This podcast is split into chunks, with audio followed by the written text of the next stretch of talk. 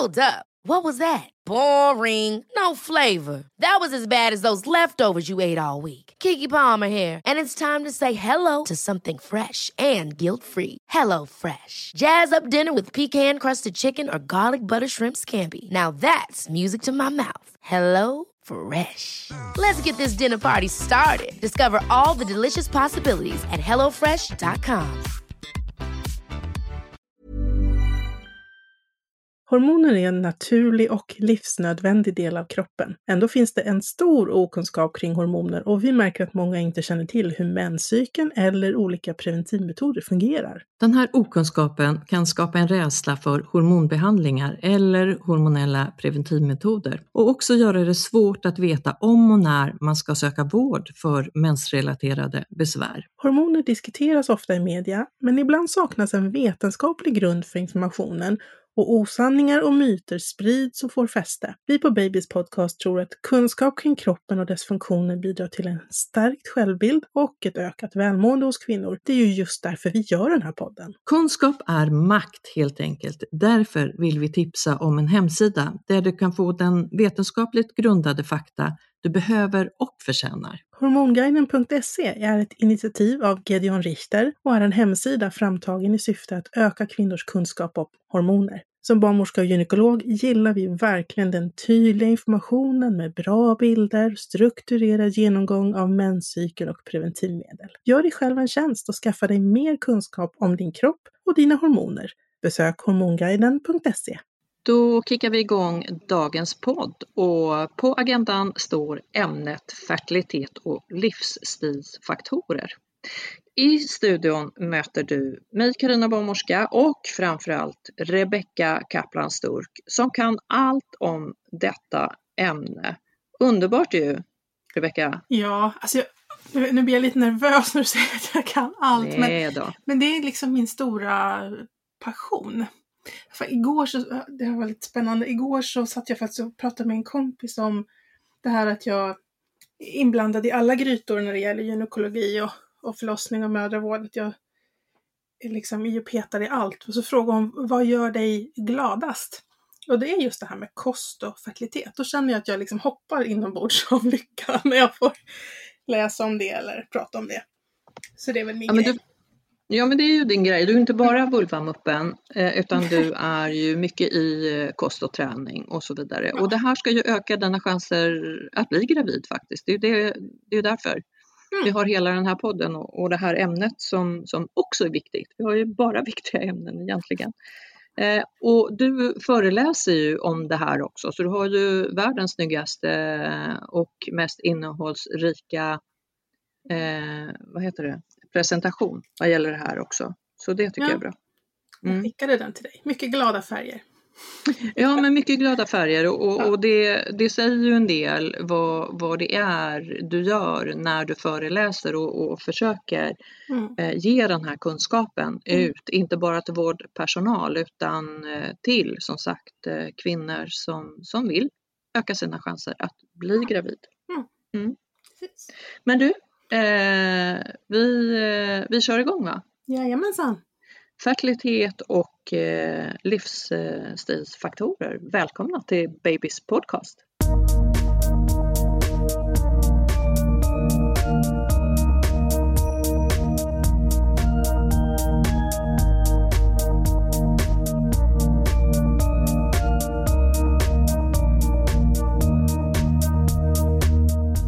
Ja, Rebecka. Mm. Fertilitet och livsstilsfaktorer. Vad säger mm. vi först? Att det finns väldigt många livsstilsfaktorer. Det är inte bara, vi har pratat lite om kost här i introt, men, men det handlar ju om, det handlar om ålder, det handlar om eh, övervikt eller undervikt, eh, kost, kosttillskott, kaffe, träning, miljögifter där vi bor, vad vi jobbar med, om vi stressar, vad vi äter för läkemedel, om vi använder droger, alkoholrökning. Alltså det är massor med saker. Mer än man kan hinna med på ett avsnitt. Så jag tänkte föreslå att vi fokuserar på kost, kosttillskott, träning, kaffe, stress. Så får vi se om vi hinner med det andra. Det kan bli mm. ett till avsnitt kanske om andra saker men när vi frågade våra lyssnare om de hade frågor så var det framförallt kost och kosttillskott och träning som, som var mm. det som ni verkade gå igång på där ute. Så då tycker jag vi börjar med det. Ja men det gör vi. Eh, det är ju många andra faktorer som sagt eh, och mm. de har vi ju i många olika och tidigare avsnitt eh, tagit upp. Ja. Och det är inte så att de är oviktiga i det här avsnittet heller men man kan lyssna tillbaks. För dem, mm. Och vi kanske kan nämna det lite snabbt men att du får gå tillbaks och lyssna på i sin helhet. Vad gäller till exempel övervikt för det har vi ju ett bra avsnitt om. Mm. Ja. Eh, men du, eh, vad tänker vi, passar det bra att börja med kosten? Ja, men det passar väl bra. Det är väl liksom det stora, vad ska man säga, det stora choket. Det som mm. inte kommer undan, eller på att säga. Vi måste ju äta varje dag. Ja, det måste vi. Ja. Men jag tänker, hur, hur viktigt eh, är det egentligen? Alltså inte att vi måste äta, men eh, att vi tänker på kosten. Många gånger så, så ehm, ja, kroppen den är ju klok. Eh, den, den tar hand om det den får i sig liksom. På sätt så vis, vad säger du? Ja, på sätt och vis tar den Kostmuppen. Ja, kostmuppen, kostrådgivaren. Ja. Eh, men ja. på sätt och vis, det är klart att den tar hand om det vi får i oss. Vi har ju system i kroppen som ska rensa bort sånt som vi inte behöver. Men jag tänker att det faktiskt numera behövs lite mer eftertanke när vi väljer vad vi ska äta. Därför att vi utsätts liksom för, jag ska inte säga frestelse, men om man bara går och handlar så är det så lätt att ta den här enkla lösningen med, med färdig mat eller utan att reflektera egentligen, vad är det i, vad är det i det här som jag äter? Um, jag, jag tycker inte att det är lättare att äta nyttigt nu jämfört med för ett antal generationer sedan, snarare tvärtom. Vi översköljs liksom av för mycket skräp som är svårt att stå emot. Men du, är det mycket eh, processad mat också med eh, innehåll som inte alltid är bra? Mm. Alltså man, om man tittar just på det här med vilka födoämnen som har en negativ inverkan på vår fertilitet, eh, både för män och för kvinnor, så just det här stort intag av processad mat, ehm, eller rött kött eller charkprodukter och korv. Den toppar listan på, på dåliga produkter. Den påverkar både äggkvalitet och spermiekvalitet. Um, så det, det är en bov i dramat. Men du, eh, man tänker ju ofta på vad kvinnan ska äta. Mm.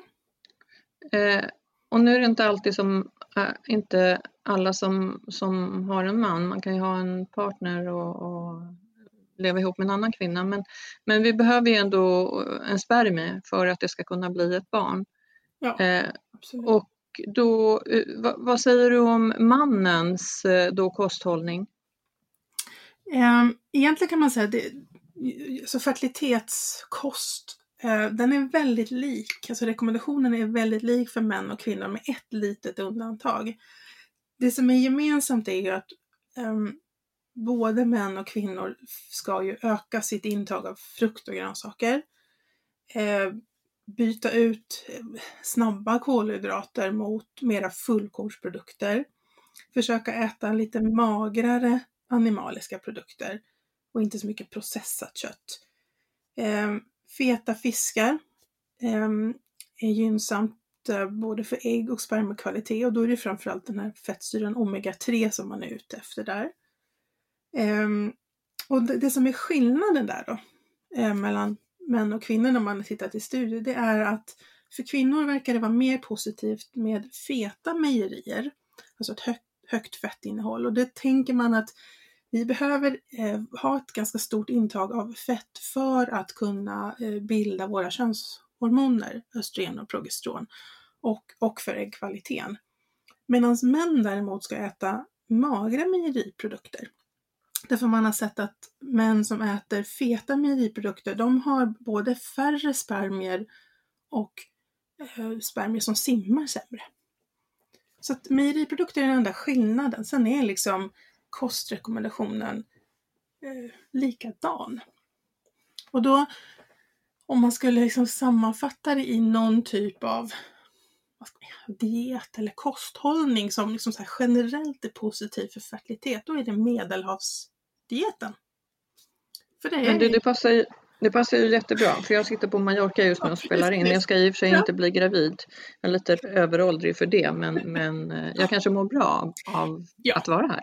För, för medelhavsdieten den är ju inte, den är inte bara positiv för vår fertila förmåga. Det, det har ju också visat att den bidrar till en lägre risk för hjärt-kärlsjukdom, högt blodtryck, lägre risk för cancersjukdomar och så vidare. Så att den är ju i grunden bra för oss alla egentligen.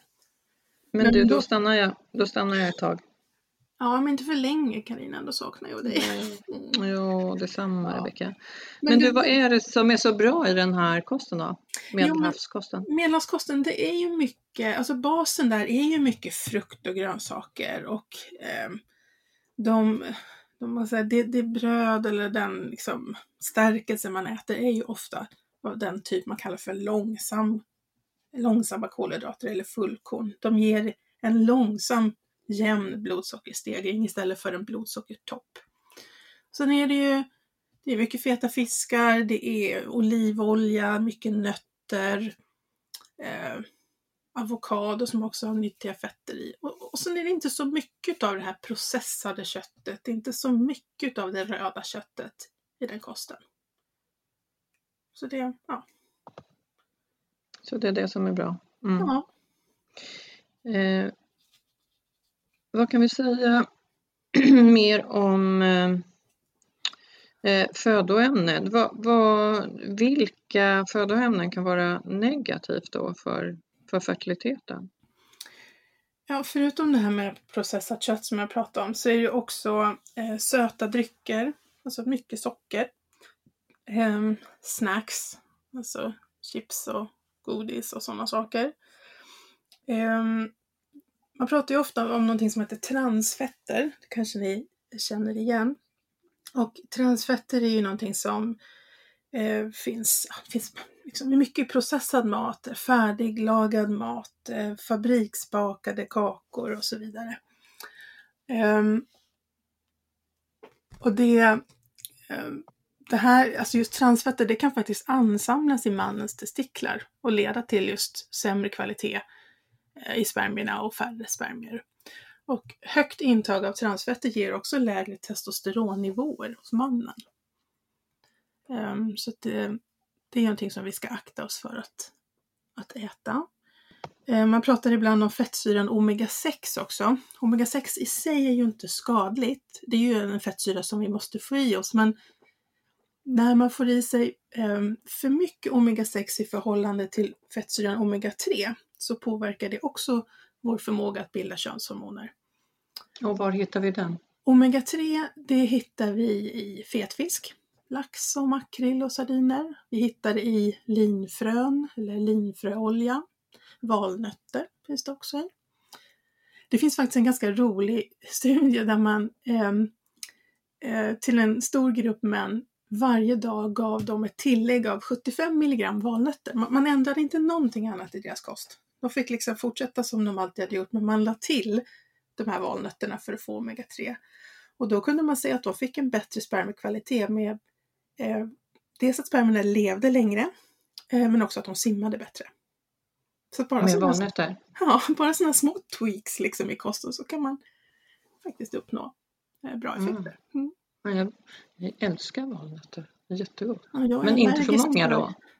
Nej, men 75 mg, jag vet inte hur många det kan bli, men en liten näve.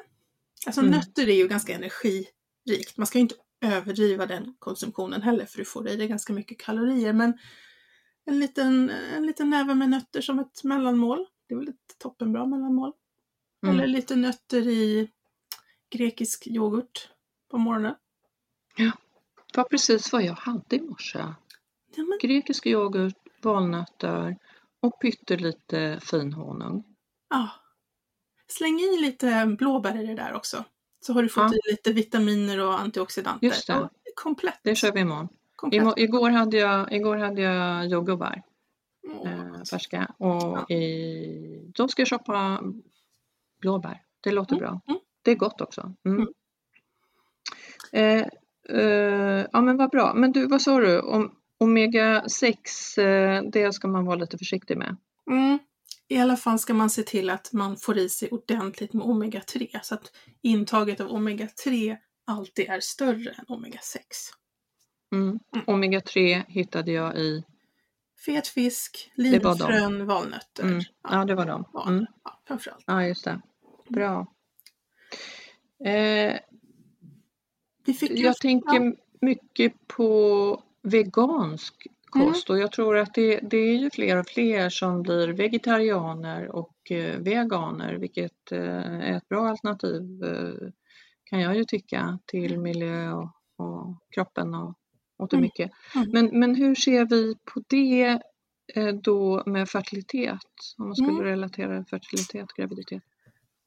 Vi fick ju en fråga från en av våra lyssnare och följare på Instagram om det, om det kan vara ett hinder eller någon risk att vara vegan när det gäller fertilitet. Och det skulle jag inte säga att det är, men det ställer lite högre krav på att man faktiskt har koll på att man får i sig allting. Om man tänker liksom de här stora byggstenarna som vi behöver, kolhydrater, proteiner och fetter, det kan du absolut få i dig på en helt växtbaserad kost. Um, det som kan bli bekymmersamt det är ju sådana ämnen som bara finns i animaliska produkter. Som B12 till exempel. Ehm, det, ehm, det är ganska vanligt att man lider brist på det om man är framförallt vegan men även en del vegetarianer. Men är man bara medveten om det så kan man ju ta ett tillskott av B12. Um, järn kan också vara lite svårare att få bra nivåer men på inget sätt omöjligt. Om man ser till att äta mycket grönkål till exempel, om man lagar sin mat i järngryta. Eh, gärna om man lagar någonting surt eller syrligt som en tomatsås eller någonting i en järngryta. Då kommer lite av järnet att släppa från grytan och hamna i maten. Sen finns det ju liksom, eh, ja, du kan äta mycket broccoli och så. Men, så det, jag skulle inte säga att det är ett hinder, men det kräver att man tänker efter lite mera. Omega 3, inga, Ja, Inga direkta risker. Nej. Omega-3 kan ju också vara lite svårare att få i sig. D-vitamin också möjligen, men, men som sagt, det finns ju som tillskott.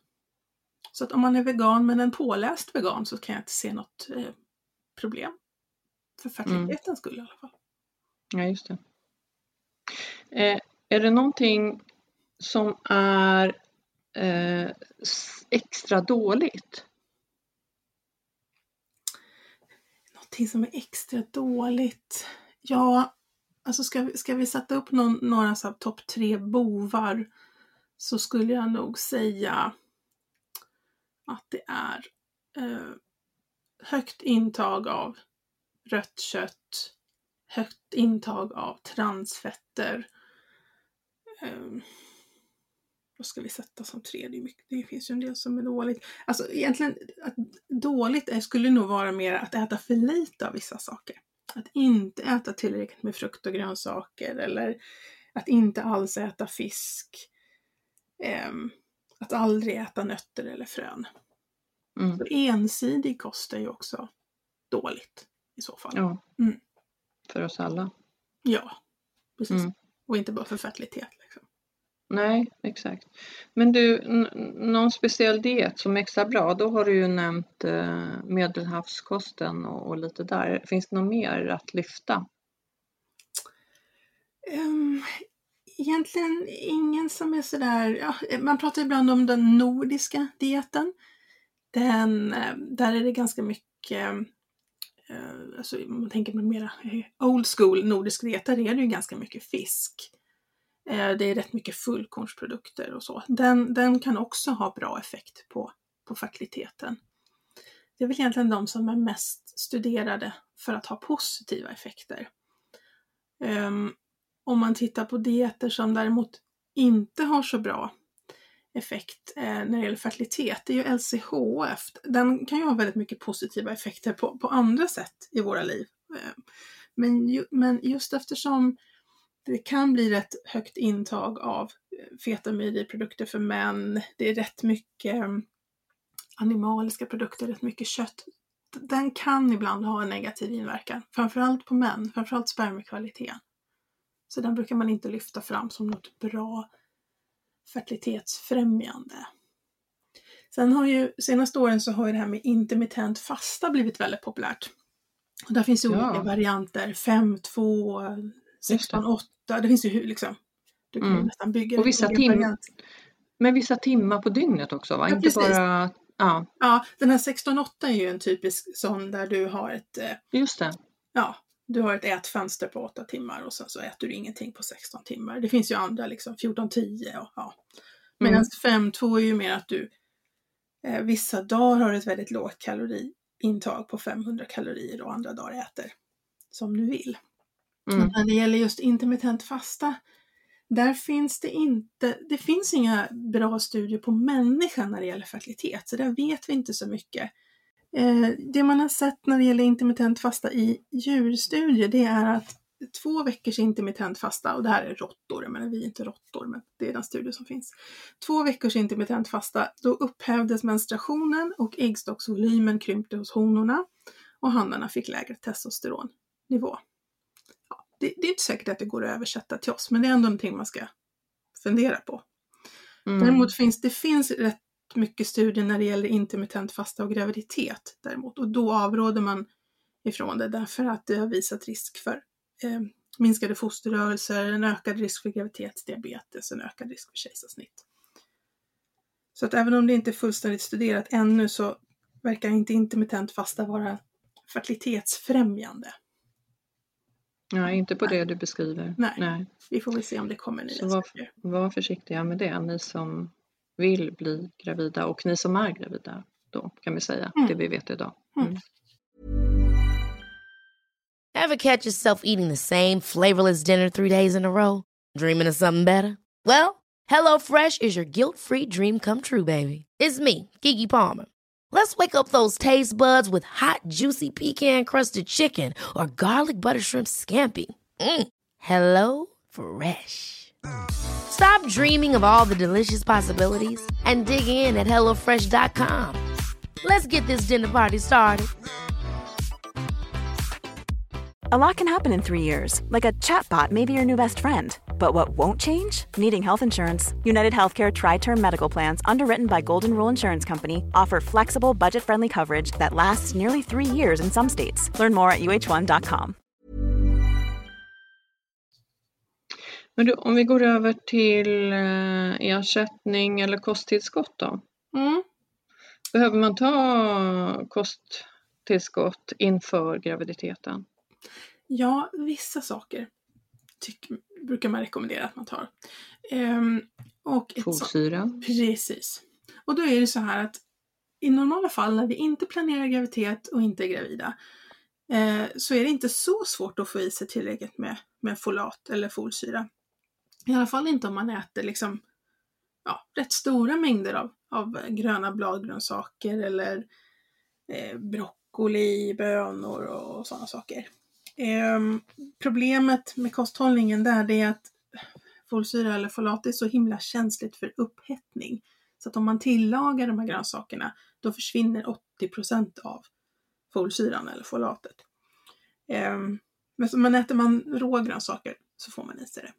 Men, men däremot när man planerar graviditet och när man är gravid, då, då bedömer man att behovet är mycket större än vad vi liksom enkelhet kan få i oss i kosten och det är så otroligt viktigt att vi verkligen får i oss det.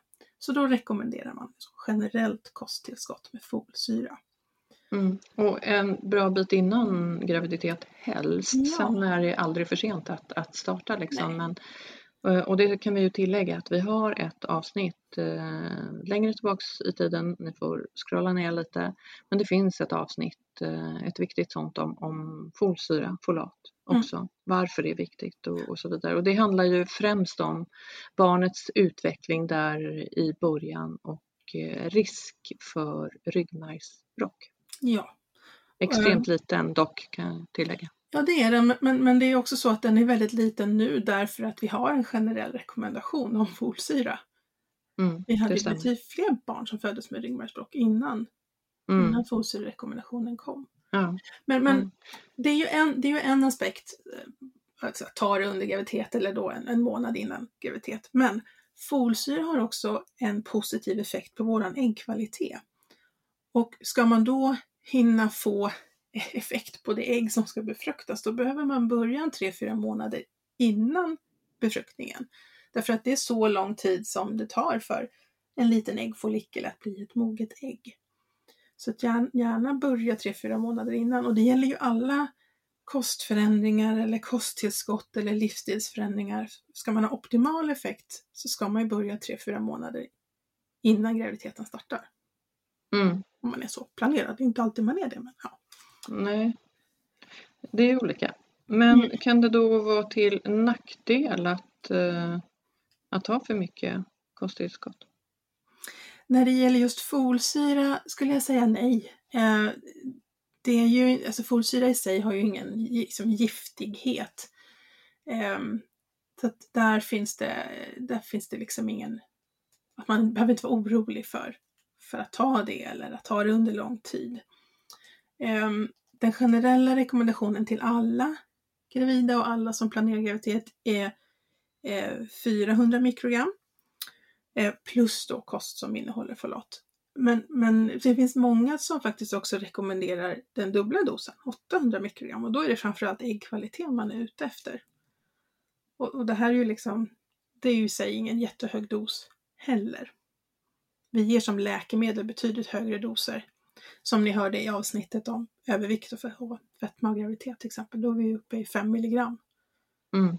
Så 10 gånger högre dos, 12 gånger högre till och med. Så att folsyra behöver man inte vara orolig för som tillskott utan det, det ska man ta. Och där fick vi faktiskt en fråga från en av våra följare. Just, ska man ta tillskott? Eller ska man äta massvis med grönt? Eller båda. Eller båda. Ja, mm. och då, då blir mitt svar att om man planerar graviditet eller är gravid, då är det båda som gäller. Och mm. annars liksom generellt som livsstil, då räcker det med massvis med gröna bladgrönsaker. Ja, men ät dem råa då. Så. Men du, om man tittar på D-vitamin och, och Q10, mm. eh, kan det förbättra äggkvalitet? Mm. Eh, där får vi nog ta en i taget. Om man tittar på D-vitamin mm. först så, så är det så att det är väldigt spännande just med D-vitamin för vi vet att det har jättestor betydelse för fertilitet. Men vi vet inte riktigt hur och varför det är så viktigt. Eh, inte i detalj i alla fall. Alltså vi vet att D-vitamin behövs för att, eh, för att man ska kunna bilda östrogen. Vi vet att D-vitamin har en koppling till eh, ett hormon som heter AMH, antimuleriskt hormon. Eh, vi vet att D-vitaminbrist ökar risken för missfall, havandeskapsförgiftning och så vidare. Men, men om man tänker frågan kring äggkvalitet och D-vitamin eh, finns lite för lite studier och för små studier än så länge. Så det man kan säga generellt om D-vitamin det är att en D-vitaminbrist ska alltid korrigeras eh, för att förbättra fertilitet och graviditet. Sen kanske man inte vet att man har en D-vitaminbrist om man inte går och tar ett blodprov, men då kan man ju tänka igenom lite grann av vad äter jag? Får jag i mig D-vitamin i kosten? Och då är vi tillbaka till det här med feta fiskar, därför att eh, där finns det D-vitamin. Eh, en del av våra mejeriprodukter i Sverige är berikade med D-vitamin. Även en del sådana här eh, växtbaserade drycker som havredryck och så vidare. Några av dem är D-vitaminberikade, så det kan man ju liksom titta efter eh, när man står där i mejerihyllan. Eh, att se till att få att vara ute. Eh, man behöver ungefär 15 minuters solbestrålning på händer och ansikte varje dag för att upprätthålla D-vitaminnivåerna. Men om man aldrig äter fet fisk, eh, om man har mörk hy, kanske går i täckta kläder eller aldrig är utomhus, eh, då skulle jag säga att det är klokt att ta ett D-vitamintillskott eh, inför och under graviditet. Och vill man veta exakt vilken nivå man ligger på, ja, då går ju det att kontrollera i blodprov. Sen är det väldigt omdiskuterat vilka nivåer av D-vitamin som är normala ur fertilitetssynpunkt. Eh, och de skiljer sig också lite grann från det man liksom generellt säger är normala D-vitaminnivåer. Så att om man till exempel tittar på ja, rekommendationer för D-vitamintillskott i Sverige eh, så är man lite, alltså man tolererar lägre, en lägre D-vitaminnivå än man gör när man gör fertilitetsstudier. Där vill man gärna mm. ha lite högre nivåer. Man kan ta ett exempel, vi brukar säga att, att vanligtvis om man inte är gravid och inte planerar graviditet så att, ja, håller man sig över 50 i D-vitamin så behöver man inte medicinera med D-vitamin. Men motsvarande när man tittar på fertilitetsstudier, då ska man hålla sig över 75, gärna över 100 nanomol per liter. Mm. Ja. Och det här har vi faktiskt pratat om lite tidigare, eller ja. vi har svarat på, du har svarat på frågor om det här. Mm. Så det finns på vårt Instagram, ett babys podcast också, som ni kan mm. titta tillbaks. Eh, kan... Ja sen, ja. sen var det här med Q10 också. Just det. Ja. Ehm, och Q10 det, det, är lite... Vad är det? Ja, Q10 det är eh, delvis är det en antioxidant, alltså det neutraliserar fria radikaler i kroppen. Men Q10 är också någonting som behövs för energiproduktionen i våra, eh, våra mitokondrier, alltså vår lilla energibildande station i varje cell. Eh, och vi bildar Q10 eh, naturligt naturligt av oss själva, men förmågan att producera Q10, eller koenzym Q10 som det heter, den blir sämre ju äldre vi blir. Och då eh, blir ju också skador på mitokondrierna vanligare och vanligare. Och då har man tittat mycket på det här med koenzym Q10 och, och om det skulle kunna hjälpa äggkvalitet eller spermiekvalitet och fertil förmåga. Och då, då finns det faktiskt en del eh, studier som har visat att för, framförallt för de kvinnor som är över 35 eller de som har en låg äggreserv, där, där kunde eh, tillägg med koenzym Q10 faktiskt förbättra äggkvalitet, ge fler embryon och fler embryon till frysförvaring.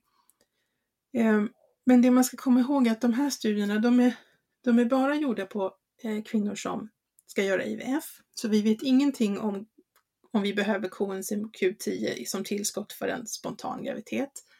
Och de här eh, IVF-studierna, det de har visat är ju bättre äggkvalitet, eh, fler embryon, fler, alltså fler positiva gravtest. Men man har däremot inte kunnat visa att det här tillskottet gav fler födda barn. Och det är ju egentligen det vi är ute efter när vi gör en fertilitetsbehandling, att vi vill ha, mm. vi vill ha ett barn. Så att, um, ja, alltså det pågår mycket forskning och vi vet säkert mer om några år men, men det, det, är, det är inte skadligt att testa. Alltså koenzym Q10 är ju inte eh, något giftigt. Liksom. Och, och, rekommendationen för de då som ska genomgå IVF brukar ligga på 400 till 600 mg per dygn. Och det är ju långt under vad säkerhetsgränsen går för koenzym Q10. Mm. Den ligger på 2400 mg per dag. Alltså det finns egentligen inte så mycket negativa effekter. Nej, man, men man kan inte garantera nej. att det gör något. Nej. Men det finns några, eh, det, det, under graviditet och så, så kan du ju köpa eh, färdiga burkar eh, med piller, kosttillskott mm. som innehåller allt vad du behöver. Mm. Eh, nu pratar vi framförallt inför eh, graviditet. Då. Ja. Finns det motsvarande? Alltså i Sverige har vi ju ingenting som, inga vitaminer där det liksom så här, väl, verkligen är dedikerat för inför graviditet. Det, det, finns ju andra länder när man kallar det för prenatal vitamins till exempel.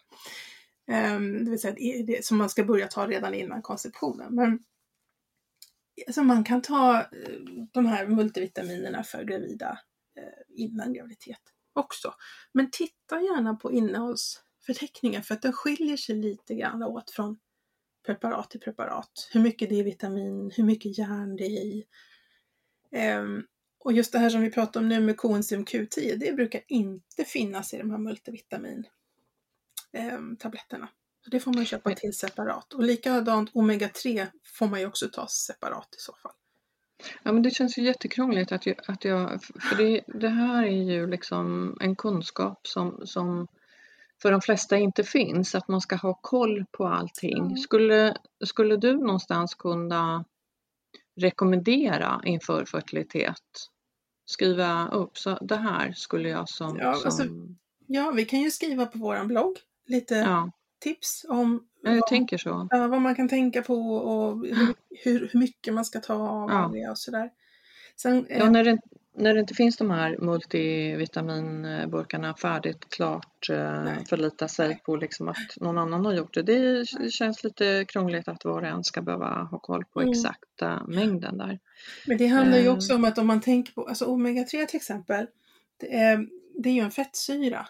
Och det är ju svårt att bunta ihop i en sån här dragerad ja, ja. tablett. Så det, ja, det, är också liksom rent eh, tillverkningstekniska problem mm, som gör att inte kan ha allt Just det. Mm. Men, men, rekommenderar du omega-3 som, som tillskott? Det beror på. det beror på lite grann. Hur mycket fet fisk du äter? Ja, precis.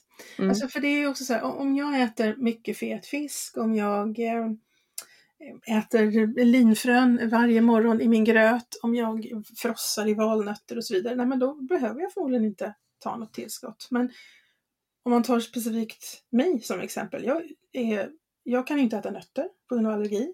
Eh, linfrön kan jag säga det är väldigt sällan jag tar. Eh, och fet fisk skulle jag gärna äta varje dag, men jag har en familj som, som begränsar mig och gråter blod när jag serverar fisk. Eh, så att för mig skulle då omega-3.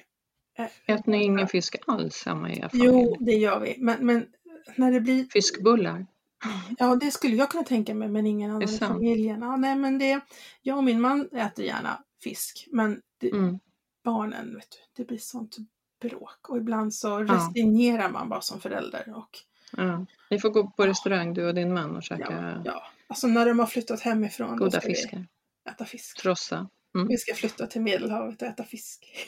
Just det, ja. precis. Ja. ja, det är härligt. Ja, så att, man, det, man får liksom fundera lite grann på mm, själv vad man äter. Får man i, det mm. bästa är ju att få i sig allt det här via sin kost. Och, ja. Märker man att nej, men jag äter inte det här eller det här, då får man väl pytsa i sig ett tillskott istället. Men mm. det bästa är att få i sig via kost. Ja, men det är ingen nackdel att uh, ta de här tillskotten. Det är inget farligt som, som händer. Det sköljs ur kroppen om det skulle nu vara uh, lite, lite för mycket av ja, alltså just det, det. Ja, just D-vitamin uh, håller man sig till liksom det som är rekommenderat, det som står på burken. det som finns att sälja liksom i vanliga butiker, då är inte det någon fara. Men man kan faktiskt överdosera D-vitamin och risken med det är att man får väldigt höga kalknivåer i blodet. Um, och i värsta fall så kan det påverka njurar och muskelfunktioner och så vidare. Så D-vitamin kan man faktiskt överdosera, men om man håller sig till liksom rimliga doser som 2000 enheter per dag eller kanske upp till 4000 enheter per dag om man, om man har brist, det är ingen fara. Däremot sådana här extremdoser som 50 000 enheter, eh, liksom, ja, då, då ligger man lite i farozonen.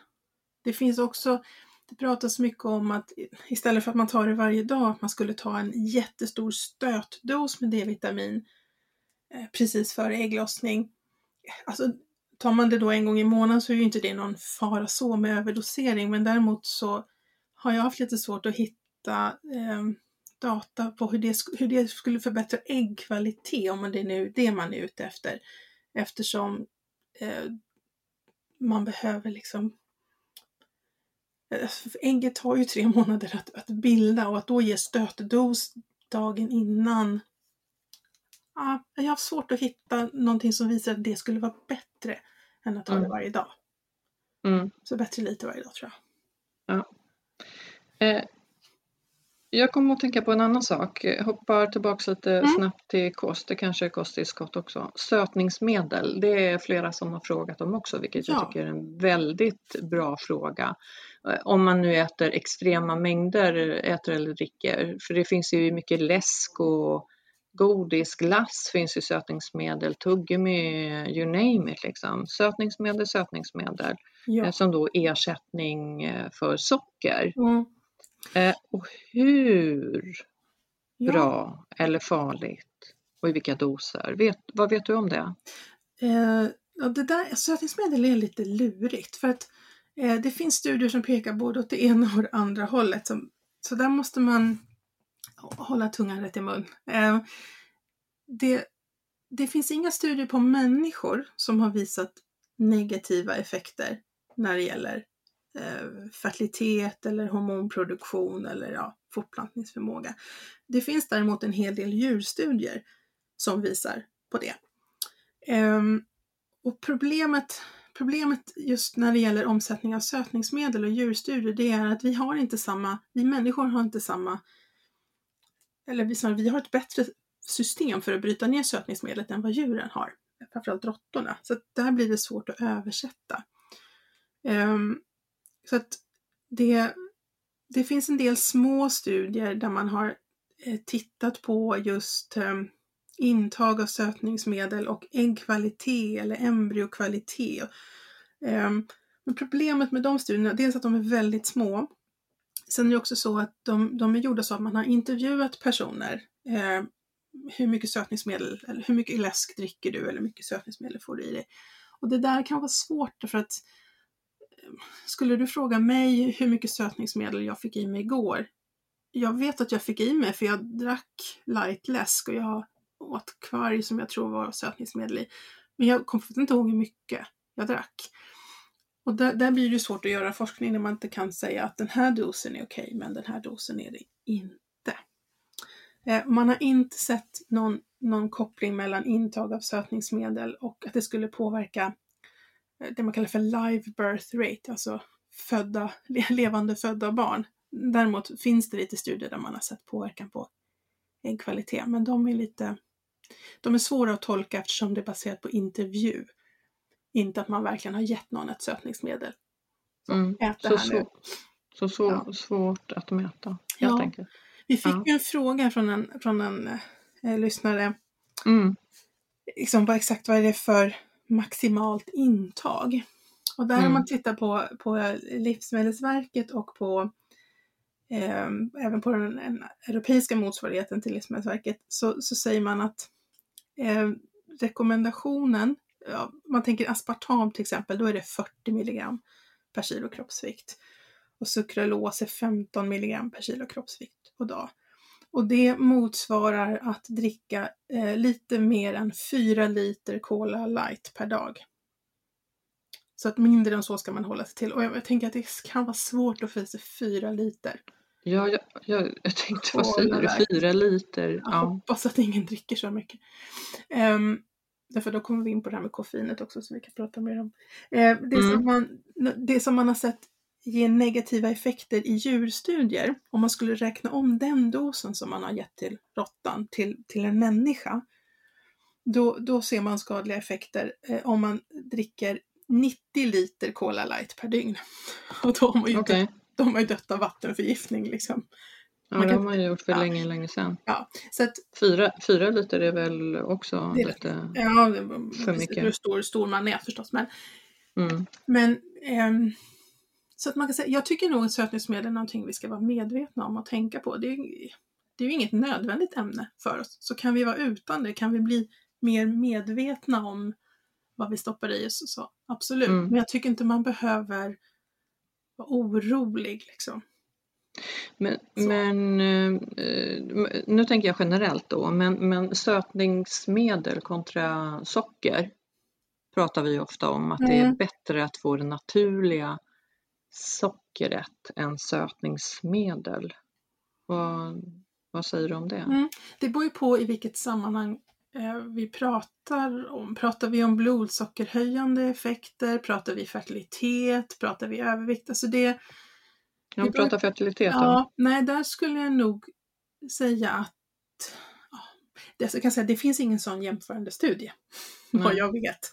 Men, men, men eftersom för att få någonting att smaka sött så behöver du väldigt, väldigt lite sötningsmedel.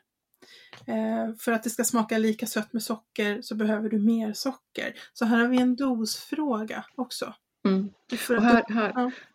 Ja men precis och också tänker jag att eh, det som vi tidigare har inte ska gå in på djupare som vi har pratat om tidigare så är det ju många faktiskt som är överviktiga idag och där kan det ju spela en, en roll också då. Mm. Att jag väljer kanske de här eh, sötningsmedlet istället för mm. sockret. Mm. Ja. När vi mm. är nu ändå inne på, för jag har ju nämnt en, en viss uh, läskdryck här några gånger. Vi är inte sponsrade kan jag säga. Det går bra med andra Nej. drycker också.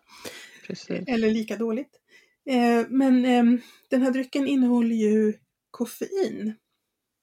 Det fick vi också en fråga om, hur man ska tänka kring eh, koffein och fertilitet. Eller hur? Ja, och vad tänker, vad tänker du om, om koffeinet då? Hur bra eller dåligt är det? Ja.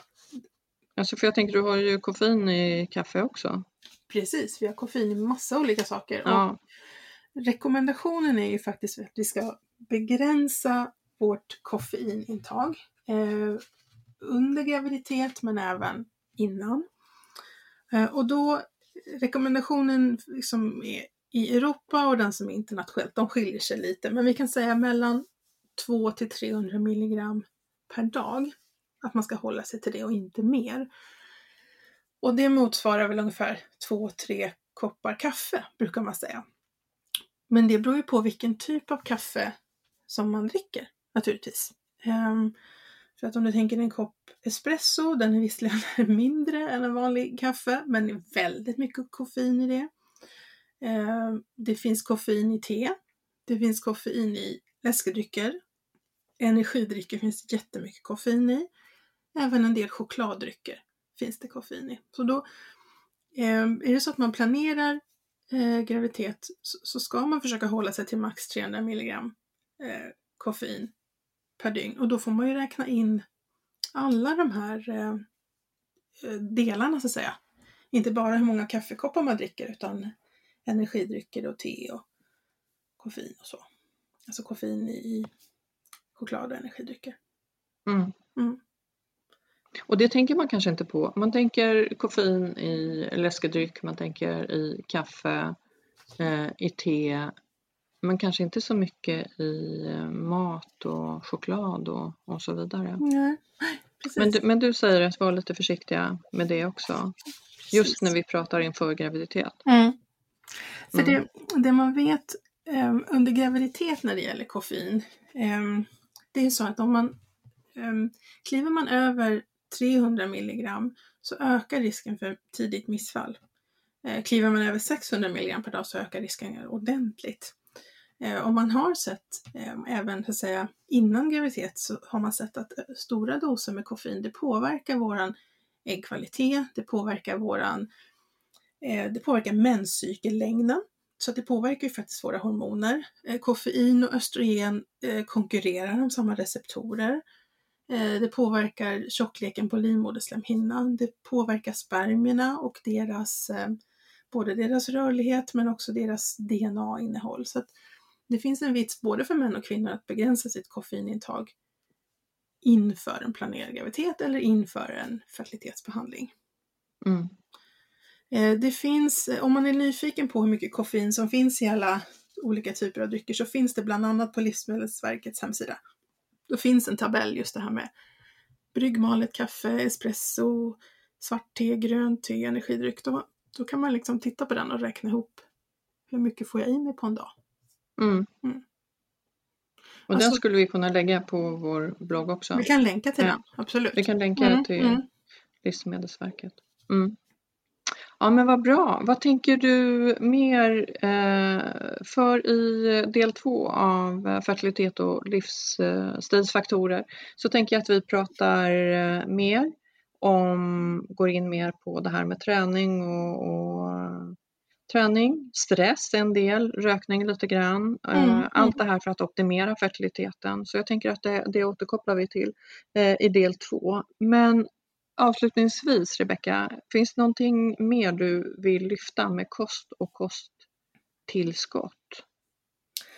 Alltså det, det viktigaste jag liksom vill förmedla det är att eh, bäst effekt har ju förändringarna man gör om 3-4 månader innan planerad graviditet. Men det är aldrig för sent. Ehm, man kan göra de här förändringarna vid positivt gravtest eller vecka 10 eller när som helst. För de, de råden som som man ger för att förbättra fertilitet, det är ju också kost som är bra under en graviditet. Det är kost som är bra under en amningsperiod. Det är kost som är bra för en småbarnsförälder eller för barnen. Ehm, det är liksom ingen, eh, det är ingen diet på 12 veckor eller 20 veckor utan det är ju verkligen en livsstil. Mm. Ja, och att man tänker att men nu lägger vi om och att man gör det tillsammans liksom, med, sin partner. Och har man ingen partner så gör det tillsammans med någon annan anhörig eller någon vän. Liksom. Ja, men du sa ju det inledningsvis att det är ju inte bara eh, kvinnorna inför fertilitet som bör tänka på eh, hur och när och var man Nej. äter utan det, det, är ju också mannens spermier som, ja. som blir påverkade av det här. Ja. Och det, det kanske var en bra sammanfattning av dagens avsnitt. Jag vet att du har mer tips för de som vill läsa. Du har eh, tips på riktigt bra böcker, men den tar vi i del två. Yes. Eh, så ni får helt enkelt eh, ratta in livsstilsfaktorer och fertilitet del 2 som kommer alldeles så strax. Och det ska ni göra. Så eh, vi hörs snart igen alla fina där ute som har lyssnat nu och som jag hoppas lyssnar då för fler tips. Eller hur Rebecka? Snart tillbaks. Ha det gott! Ha det gott och på vår blogg, Babys blogg, finns information och vi kommer att lägga ut framförallt efter andra avsnittet mer om det här. Eh, och på vårt eh, Instagram Eh, finns vi också ett Babys podcast där du kan läsa om diverse men framförallt vet jag att du tidigare har svarat på frågor om D-vitamin. Lyssna där. Ta väl hand om er. Hörs snart!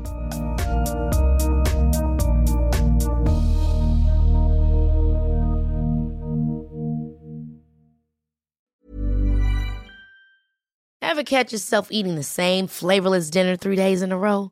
Dreaming of something better? Well, HelloFresh is your guilt-free dream come true, baby. It's me, Gigi Palmer.